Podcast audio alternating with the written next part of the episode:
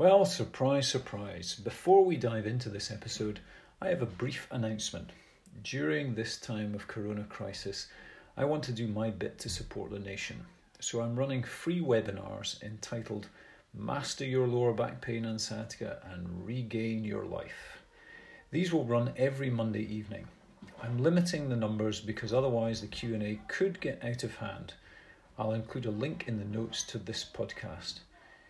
In these webinars, I'll be covering why does my pain keep coming back? Do exercises really help and which ones are best for my pain? Why don't drugs and manipulation work in the long run? Can my back actually be fixed? And how does stress make a difference, along with a whole bunch of other questions you may have. And we'll also have a lengthy Q&A at the end. It'll be recorded, so if you can't join live, be sure to sign up nonetheless so that you get to hear the recording. Okay, now let's return to this podcast episode. This is the ActiveX Back Show from Edinburgh, Scotland's vibrant capital. Hosted by award winning registered osteopath, author, and all round pain guru, Gavin Routledge. If you want relief or prevention of lower back pain or sciatica, and you want to be healthier, keep listening. The following programme should not be taken as medical advice, but for informational purposes only. Sufferers, fellow humans, lend me your ears so that I may whisper into them in order to ease your lower back pain and sciatica. This episode is a different format to the usual, so if you're tuning in hoping for the usual me droning away on my own about back pain and sciatica, you're going to be disappointed. I have company. This is hopefully the first of many where I interview people who have a story to tell about their lower back pain and or sciatica. Melanie Gladstone is a past patient or client of mine, call it what you will, who has experienced considerable lower back pain and sciatica. She has a story to tell, particularly about the connection between stress and pain, which I think will resonate with many of you. She is a fabulous communicator, which shouldn't be a surprise as she's a freelance communications consultant here in Edinburgh, who until 2019 ran a communications and design agency. Here's what one of her past clients had to say about Mel. A natural born leader with grace under pressure, laser like eye for detail, uplifting personality, great man management, and best of all, a genuinely nice person which I can certainly confirm. So, without further ado, let's meet Mel. Hi, Mel. Thank you so much for agreeing to share your story. How are you doing today? I'm good, thanks, Gavin. Lovely to speak to you. Yeah, likewise. So, I thought what would be helpful for the listeners is to give a bit of context. I always ask, could you kind of give us a bit of background about who is Melanie Gladstone? Oh, Jings, um, who is Melanie Gladstone? well, um, I um, I've just set up my own business uh, at the beginning of February. Um, I'm a, a freelance communications delivery consultant. Um, prior to that, I've spent about 25 or 30 odd years, I can't remember how many, too many to remember, um, working um, in marketing and communications. Um, over the past 10 years, I ran um, the Scottish business of a, a, communications and production um, company from who that were based down south, and I ran their Scottish business and their design agency, um, and I did that up until November last year. So, um, spent all my all my career in sort of creative and marketing. Yeah, great. And as I said in my intro, we know one another because, and I always stumble over this. Um, I don't never know whether people like being referred to as clients or patients. Which do you prefer, oh, Mel? Um, well, I was one of your patients. Um, right, I came okay. to you as a patient, and then I would yeah. probably say I'm now I'm probably one of your clients now. yeah, yeah, good. Um, so yeah, I am. I can't. Well, before we get into that, because that's really sort of diving in in the middle of the story. Um, obviously we met through your lower back pain. I'm an osteopath. You came to consult me about your pain. But can you take us back to the beginning of that journey? So, what was your first experience and when was that of lower back pain? Yeah, many years ago. So, I am oh, 49. I hate to say that, but I am 49. I'm 50 this year. Um, and I, all my life, I've always been really active. I wouldn't say I wouldn't say sporty. I'm certainly not an athlete, but I've always been really active. I've always enjoyed keeping fit, and um, ever since I was a teenager, I've I've ran. I used to run run um, pretty much you know three four times a week. Um, did quite a lot of half marathons, a lot of 10 10ks, and I loved running. Um, it, I was never very fast and I was never very good, but it was something that I absolutely loved, and uh, and did a lot of it. I also in my 20s took up karate I did I did karate um, a lot. Uh, I used to train two or three times a week, and it was it was something again that I really really enjoyed. And also on top of that, I cycled, I swam, did a couple of um, triathlons, um, and so I, so I was always really really fit and active. So, in around about 2004, um, the early 30s, I had a sporting injury. I got injured um, in karate. I did a horrendous kick and I hurt my back, um, and it, and it was it, it was just it was sore. But in karate, you all you always had injuries. You were always hurting yourself. You always just got through them. But my back um, just started to. It, it just never got better. Um, it was it, it was it felt like very much like a, I used to describe it to everybody as it felt like a hot poker sticking through my back. Um, and it was just that really um, persistent ache that um, in the mornings it wouldn't be as bad and by night time it was it was to the point where sometimes I'd have to go home from work and I'd have to lie on the floor. I could just couldn't wait to get home to lie on the floor. Um, but what I should really say is that so so I've would class myself as having two back pain. So that would I would say is my normal back pain. I've had back pain since 2004, um, and it was the result of a sporting injury. Um, and then I in sort of around about um, October 2017, um, I got what I would class now as as new pain, um, and that was a very different type of pain. My, my normal pain was a more of a sort of a muscular, persistent muscular ache that never seemed to go away. And then new pain in October started off as being um, more like a nervy pain, and it went down the opposite side of my back. So my normal pain is on my right, and then this new pain ended up being sort of just going down my left hand side, uh, lower back, um, caused sciatica, went down into my leg, um, and it was it it it was. I wouldn't say it was debilitating. It used to affect, um, you know, for quite a long time. It just it affected me. It was there all the time, and it really, really got me down. Hmm. There's a lot to dig into there now. um, so, so what I'd like to just explore a little bit with you is from 2004 up until the development of that new pain in 2017 how did your pain change over those months years and so on? Yeah um, well this is where you come in. Um, so for a long time it um, it just got worse. It just never ever went away. It just got worse. And I I went to I tried to get to the bottom of it. I went to doctors. Um, I went to osteopaths, not you at that point in the early days, um, chiropractors, physiotherapists, and everybody just kept saying the same thing. It's a sport injury. I was I was very fit, um, and and the interesting thing was the pain never ever stopped me from training. It stopped me from training as hard as I'd like to, but because it was always better in the morning, and I used to do all my most of my training in the morning, it never really stopped me from stopping exercise. And actual fat exercise seemed to help it. Um, so so all the specialists that I saw used to just say it's a sporting injury, it'll go away, and it never ever went away. And then um, about two years later, so probably around about 2006, I did, and I, I, sort of was quite persistent with the doctor, and I, I asked to go and see um, a specialist, and that was when they took X-rays. Um, in actual fact, what had happened, the specialist said to me, um, "There's nothing wrong with your back. All the discs look fine. Everything looks healthy. All your muscles and everything look fine. But did you know that you had broken a, a snap to transverse process, and it looks like mm-hmm. it's about a two-year-old injury?" And um, that was a well, I was quite grateful that they could actually find mm. something wrong at that point. Yeah, yeah. But um, I, I kind of was one of those ones going, I told you it was sore. I've been telling everybody it was sore.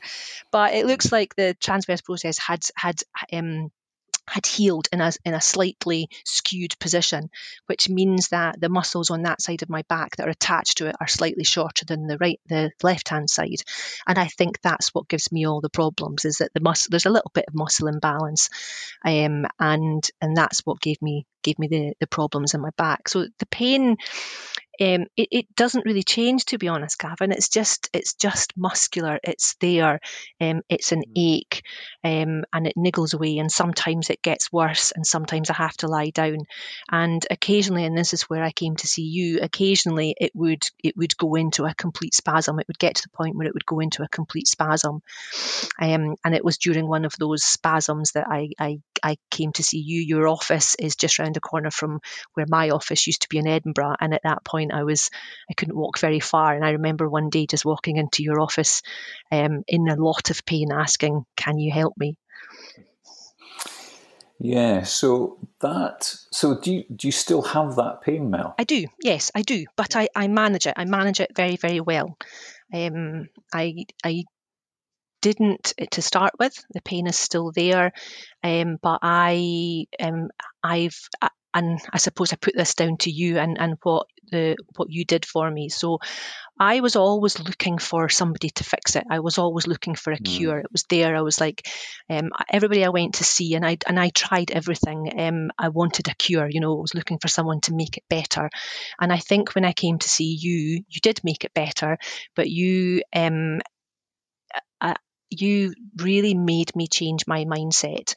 Um, and and uh, I'll mention the cliff of pain here. And I don't know, do you want to do you want to explain about what the cliff of pain is? Your analogy? Yeah, sure. I mean, for those who haven't heard or listened to previous episodes, the the observation I've had over the years is that most people's experience of life and certainly pain is that if you can imagine a um, like a flat surface, you know, we're bumbling along through life, everything's fine, fine, fine, fine, fine, and then suddenly, you fall off the edge of a cliff and find yourself in the sea of pain. Um, and, and that's that's really everybody's experience of not just pain but ill health. That everything seems fine and then suddenly it isn't. And then, as you were very focused on at the time, Mel, is trying to get back up onto that cliff top. And it's all about trying to regain the cliff top rather than look at the bigger picture of, well, how did I get to that cliff edge in the first place? Um, what are the, all those risk factors and so on, and, and you know taking that preventative approach. But anyway, yeah. yeah so c- carry on with yeah, the story. and I, and I and it was the, the the consultation that I had with you where you explained that concept to me. I remember coming out of that consultation, and it was like this: the penny had dropped. It was like a big light bulb moment, going right. Okay, so I it's never going to go away. It's always going to be there because it's an injury that hasn't healed properly. So now what I need to do is stop thinking, stop looking for a cure and actually manage it and try and manage it so that I get myself away from that cliff edge as much as possible possible. And that's really how I manage it at the moment. Um, so in answer to your question, is it still there? Yes, it is, but sometimes it bothers me, sometimes it doesn't, um, and I have a completely different mindset, and I ma- and I think I manage it really well now. And that pain, that old pain that you still have to this day, can you put a number on? So we always like to quantify things a kind of scale of one to ten. Where would you put that pain now, typically from day to day? Um, well, that's an interesting question. So it fluctuates and it fluctuates depending on what I'm doing. So if I'm spending the whole day sitting um, at my computer screen, then by the end of the day, it's probably around about a, a sort of a, a, six or a seven. I always, so I, so that, that um, pain calculator. I always work around will it will, can I go to the gym today? So if it's a two or a three, yep, I can go to the gym or I can go for a run or I can go and do some exercise and it's fine. If it's a five, I might go and do something, but I might not go and do um, as long or as intense as I normally do. And if it's about a sort of a seven or eight, I probably will will not go to the gym because I know it's going to aggravate it. Um, mm. so in the morning I get up it's it's a one. I don't really feel it. Um, by the end of the day, I can normally feel it. It's normally maybe about a three or a four, but it depends what I've done. For instance, on what's this? This is this is Monday. On Friday, I went for a for a very small jog. I'm trying to get my running back up again, um, and I went for a very small jog, and um, it felt great, and the sun was shining, and it was a beautiful day, and I thought this is great, and so I probably overdid it, uh, and I can hear your intake of breath because you keep telling me not to, but I probably overdid it and I suffered for it the next day. The next day it was really, really sore. But um, I'm meticulous about my exercises, I'm meticulous about my stretching. Um, so when that happens, I just spend the next day doing all the right things, and probably the day after it's back down to again about a two or three. So it does, it fluctuates constantly. Mm.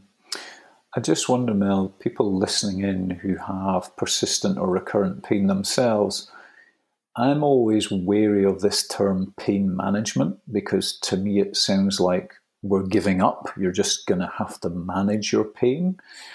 But it sounds to me like you've certainly come to terms with that as a reality for you that there isn't a cure for this, but that so long as you, as it were, behave in particular ways, you're quite comfortable living with what you have yeah, if I do the right things um, and I look after myself, then um, it doesn't really bother me. Um, and I and I think, as I said earlier, it's very much for me. It was about changing my mindset and and not letting it manage me, but I manage it. And I, I know what you're saying about not managing pain. Um, but for me, um, yeah, I'm I'm I can live with it now. Yes, I'd love it to go away, but it isn't going to go mm. away. So I, I I'm happy with the way that I'm living with it just now. Mm-hmm. Okay. Now, taking a different direction, you mentioned that you had two types of pain, yeah. and this is your old injury-related pain. But then in 2017, things changed. Things did change. Um, so, and I've had a complete another revelation. So, uh, in October, about October 2017, I it started to feel different. There was a different pain. It was very nervy. It was it was quite debilitating. It used to get me down. Um, it was a real physical emotional pain so so the muscular pain you know it was there i could deal with it. But this was just a persistent gnawing nagging pain in my lower back. Um, it was there when i sat down whereas my um, my other pain is not normally there when i'm sitting down but it, it, when i sat down i could feel the pain going down down my leg. Um, and it just started very gently and then it just just was there and it got worse and worse. And see, my read on that would be that there were different mechanical forces at play. The fact that that pain was in a different location and that it was aggravated by sitting rather than worsening as the day goes on. My kind of osteopathic background, I'd be thinking, okay, it's worse for sitting, it's more likely to be disky. Um, but you have a slightly different interpretation on on the causes of those two different pains. Yeah, and so I at the time was um, running running my agency. I and I was um, very busy. Uh, I was a very busy person, um, and then around about 2017, um, 2018, I, I, can't remember the exact dates, but I got promoted to um, uh, the board, a board of directors of my company, um, and I I was doing a big job. I was working constantly, and what I now understand is that the pain I was experiencing in October, um, what I believe was stress related. Now, I I wasn't stressed. Um, I was loving my job.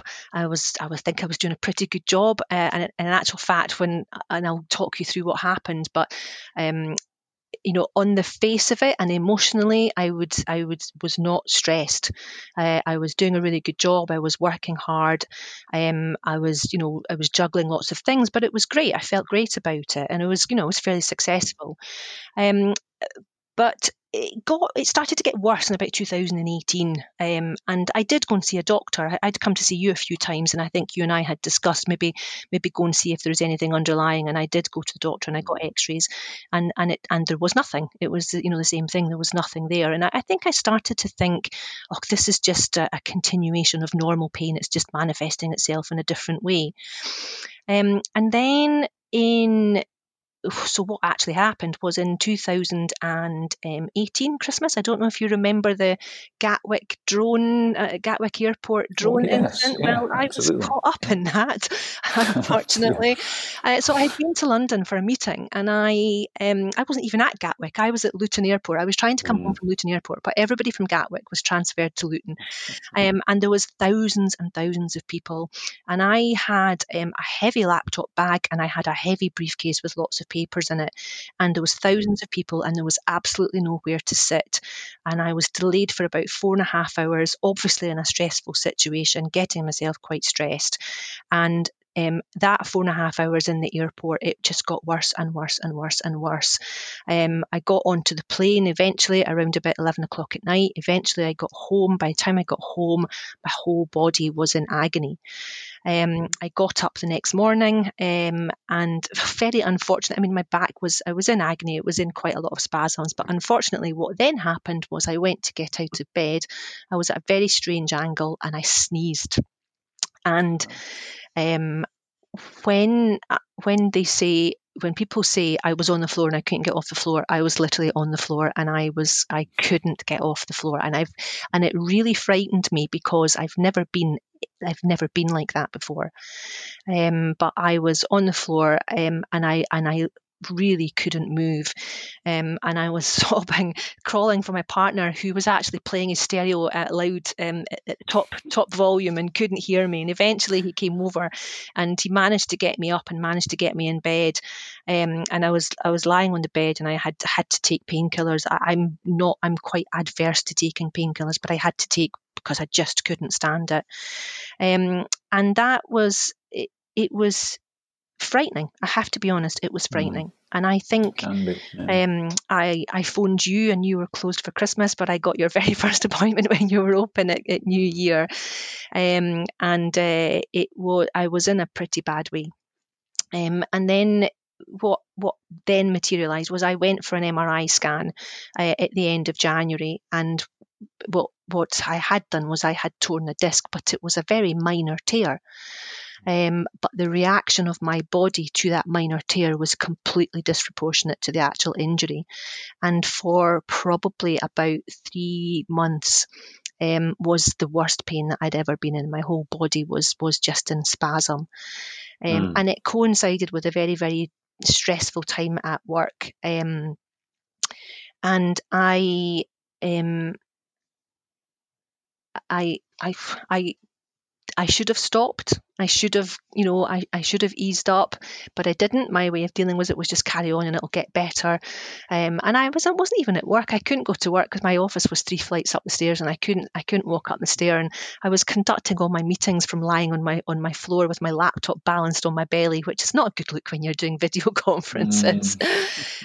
um, and I think it was around about um, the the June time that I'd been coming to see you, and I think you had had given me a little nod, a little prod, and and tried to say, you know, is could it be stress related? And I remember walking out of your office thinking, ah, it's not stress related. I'm not stressed. I'm, I'm totally in control, and I honestly felt completely in control. But it was maybe the month after that that other things started to happen. So I started to get um, sleep problems and digestive problems, and uh, I started to get a lot of migraines. I am a migraine sufferer, but they started to come back with a vengeance, and pins and needles, and lots of spasms, and and um, all of these little things that happened, again, I wasn't relating them to stress.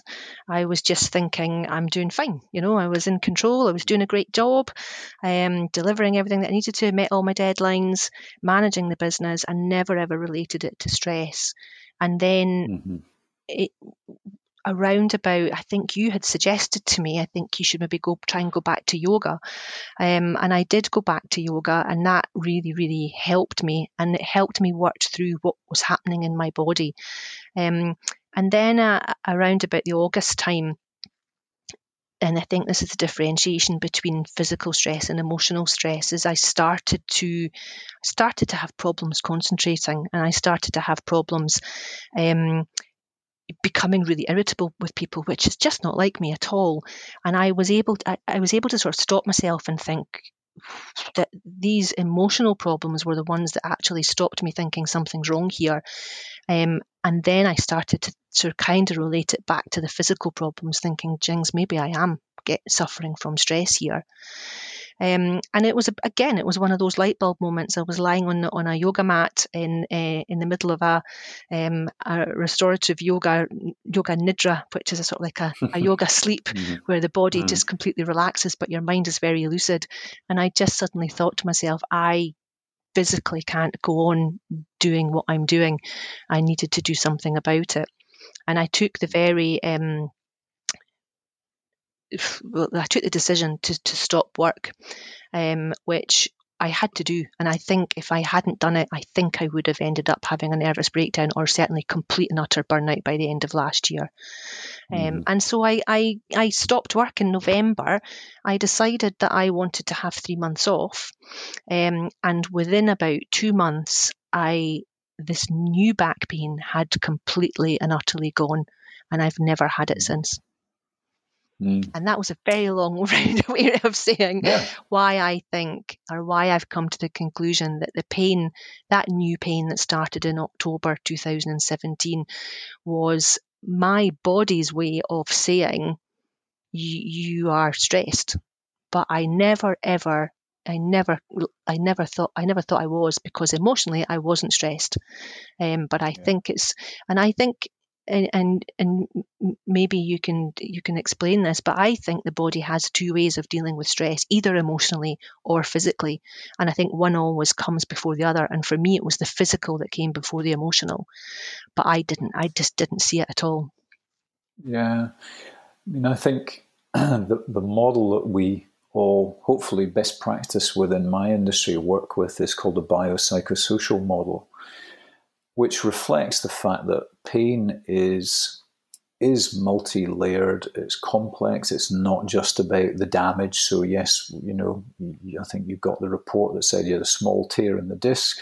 So that's part of the problem but actually the level of pain that people experience is much more closely correlated with their mood and all the kind of what we call psychosocial things that are going on in their lives than it is with the actual physical damage. And that's hard to hear when you're busy, uh, earning a living, carving a career, doing everything that Superwoman can do. And I think you obviously found it hard to hear. Uh, and it's hard for us as clinicians to broach that subject, particularly when you're coming from a very physical background. You know, you did all your karate, you're very physically active. So, coming to an osteopath or a chiro or a physio, it's easy for us to talk about the physical stuff.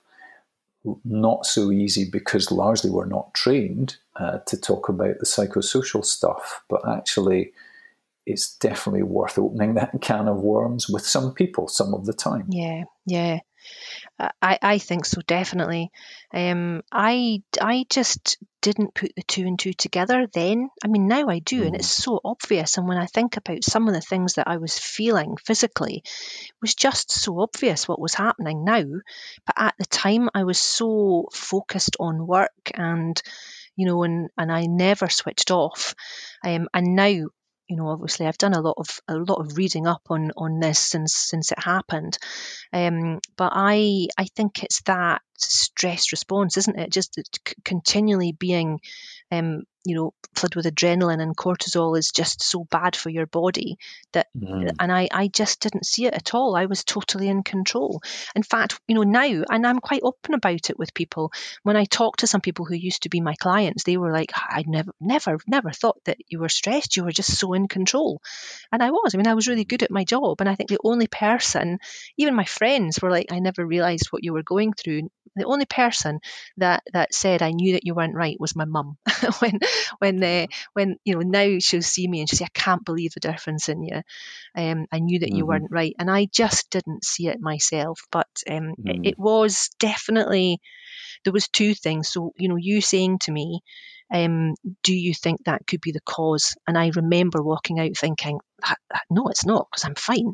But it was probably about two or three months afterwards, lying on the yoga mat, where I was, you know, actually relaxed and my body was relaxed and the pain wasn't there because I was so relaxed that the, then my brain suddenly put two and two together, thinking, wait a minute, this this is this is not this is not right. Mm-hmm. Yeah, I always say to people, Mel, that that the, there are really only two reasons for not getting better. One is that you may have a bad plan, and the second one is that you may have a good plan, but you're not sticking to it. So I think looking back, you're saying you had a bad plan. um, so I'm interested in once you had that revelation, that kind of breakthrough that I, actually I need to change some significant things in life here. How did you find that plan? So what what were the constituent elements? Obviously, a big part was stopping working as you were, but what else did you do? Well, I spent um, I spent three months um, just looking after myself. I, I, knew I needed I needed to recover. I needed to get over this this you know this burnout that I was that I was believed I was suffering. Um, so I did lots of things like I did lots of yoga. I probably did yoga every day. Um, I met friends who I hadn't seen for a long time. It was more about the emotional stuff I think for me. Um, I continue to do all my exercises. I mean, I am fairly um, fairly good at doing all my exercises from my back anyway. Um, but I just really looked after myself, Gavin. To be honest, I, I, stopped the stress, and that that was what I did. One of the things um, that the day after I finished work, that was again a complete revelation. I didn't even know I did this.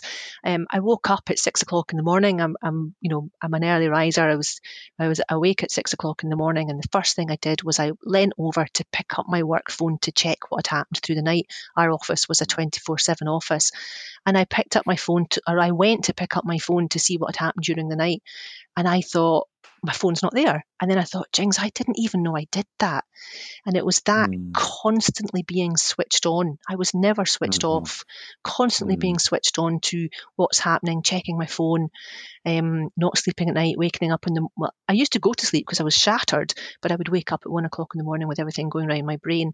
So my three months for me was just trying to turn all of that off and switch my back, my brain back into the moment um, mm-hmm. and that that really has helped me.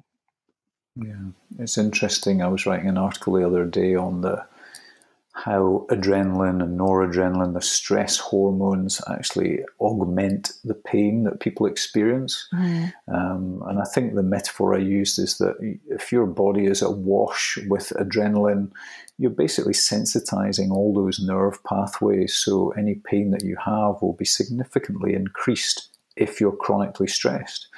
And sleep deprivation is a terrible thing for pain as well. And of course, I mean, you mentioned them in reverse, but they're, they're all interconnected. So whether you, you are lacking in sleep because you're in pain or whether you're in pain and that's causing the sleep deprivation, or, or you know, getting myself confused there, but they're all interconnected. Yeah. And uh, so you may start with one thing, but you can quite rapidly develop a huge gamut of symptoms lack of sleep, pain, um, not able to concentrate, poor immunity, weight gain, poor digestion, more pains from other bits like migraines. And it's all really part of the same package of, you know, you're just not coping with life in a positive way. Mm-hmm. Um, and that's no reflection on any individual. It's just a, fa- a sign that your life is out of balance, it's out of whack, yeah. and you need to change something. You know, hats off to you because, wow, you know, stepping back from a big job is a big change. Yeah, it was tough. It was really, really tough. Mm, uh, I, it was something I, I had, I know, I, I knew I had to do because I knew it wasn't going to end well if I, I carried on. I knew I had to do it. Um, it was, it was one of those days where uh, my partner and I still laugh about it. Whereas I, I drove into work and thought, okay, I can't do this anymore. And he was at home, he worked from home, and I came home and I he said, "You're home early," and I said, "Yeah, I have to, I have to resign today."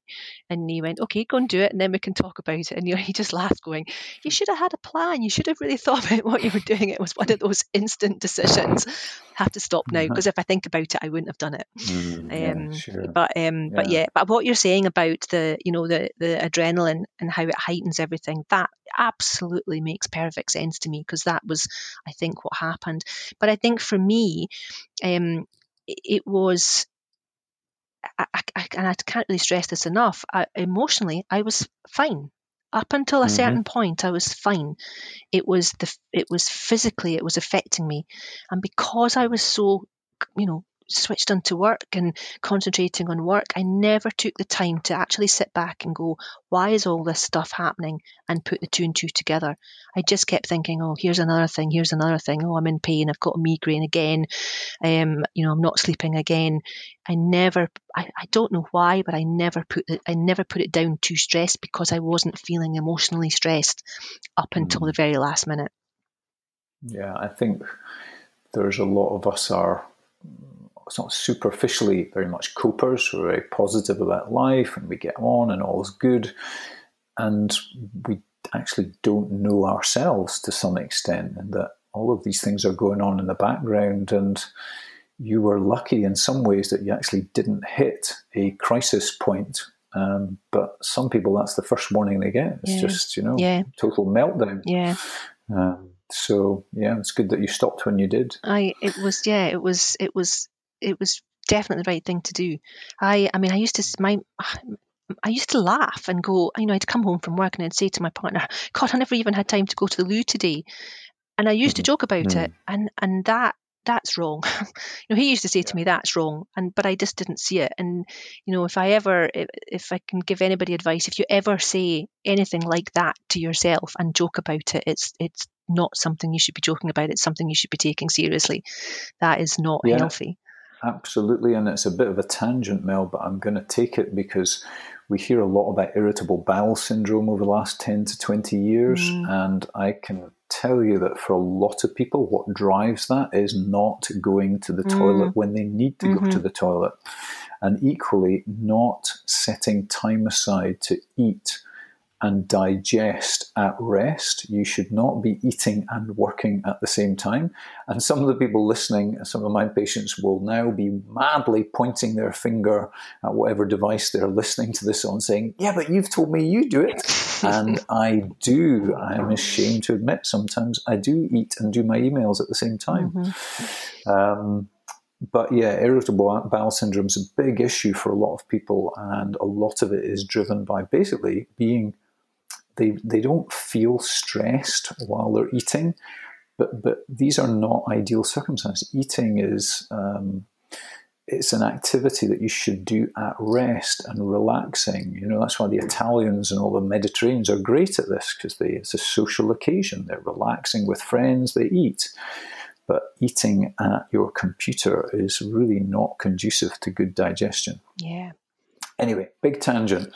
So, but what I wanted to ask you in summary, Mel, was if you could, what would you tell yourself that you know now but didn't understand back then, 2017, 2018? That was a long pause. um, uh, what would I tell myself? I wish I had thought then 2017 18 when the new pain started I wish I had just taken the time to think, okay, once I'd got the physical things sorted out, you know, I'd gone to the doctor, I'd had x rays, I knew there was nothing physical at that point.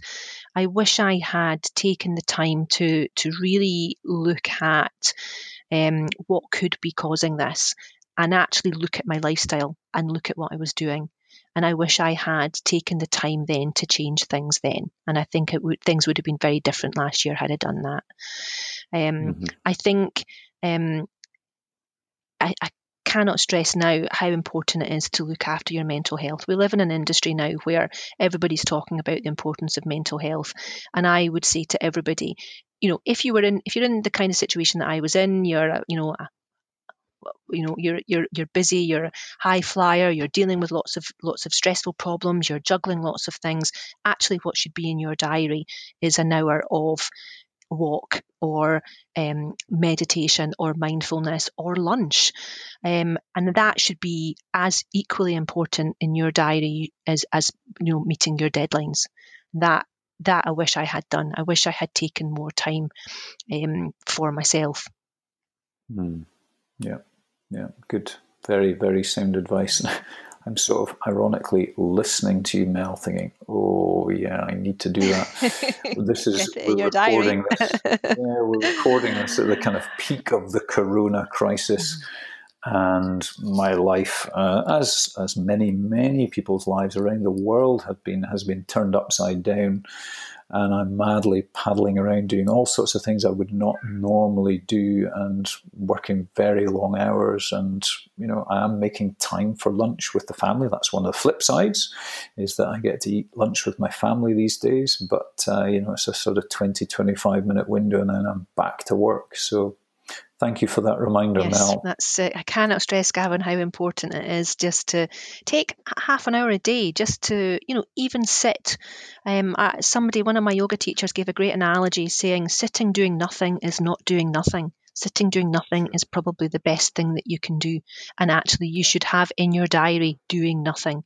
Um, you yes. need to give your brain and your all your hormones and all everything in your body just time to to get back to normal. Yeah absolutely. Good advice. Sage advice from the lady heading for 50. oh, thanks. Just drop it in. well, we started on that one. You brought this up. we could wrap it up on that And. I'm going to feel great at 50. That's the main thing. you will. I highly recommend 50. 50 is an excellent age. So, yeah. Okay, well, thanks very much, Mel. Um, I really appreciate the insights because yeah stress and that whole psychosocial domain as we refer to it clinically is such a massive factor for so many people's level of pain. So thanks for sharing your story and um, yeah i look forward to catching up again soon. Not too soon i hope not Gavin. well not on a clinical may, maybe on a more social basis. Yes you take care of yourself. Great. Okay thanks mel. Take care. Thank you. Bye. Bye okay bye Thanks for listening to the ActiveX Backs show. If you found this helpful, please pass along our web address to your friends and colleagues, active-x.co.uk, and please leave us a positive review on iTunes. If you have any questions related to lower back pain or sciatica, send them in, and Gavin will aim to answer them in future episodes. You can find us on Twitter and Facebook at ActiveX Backs.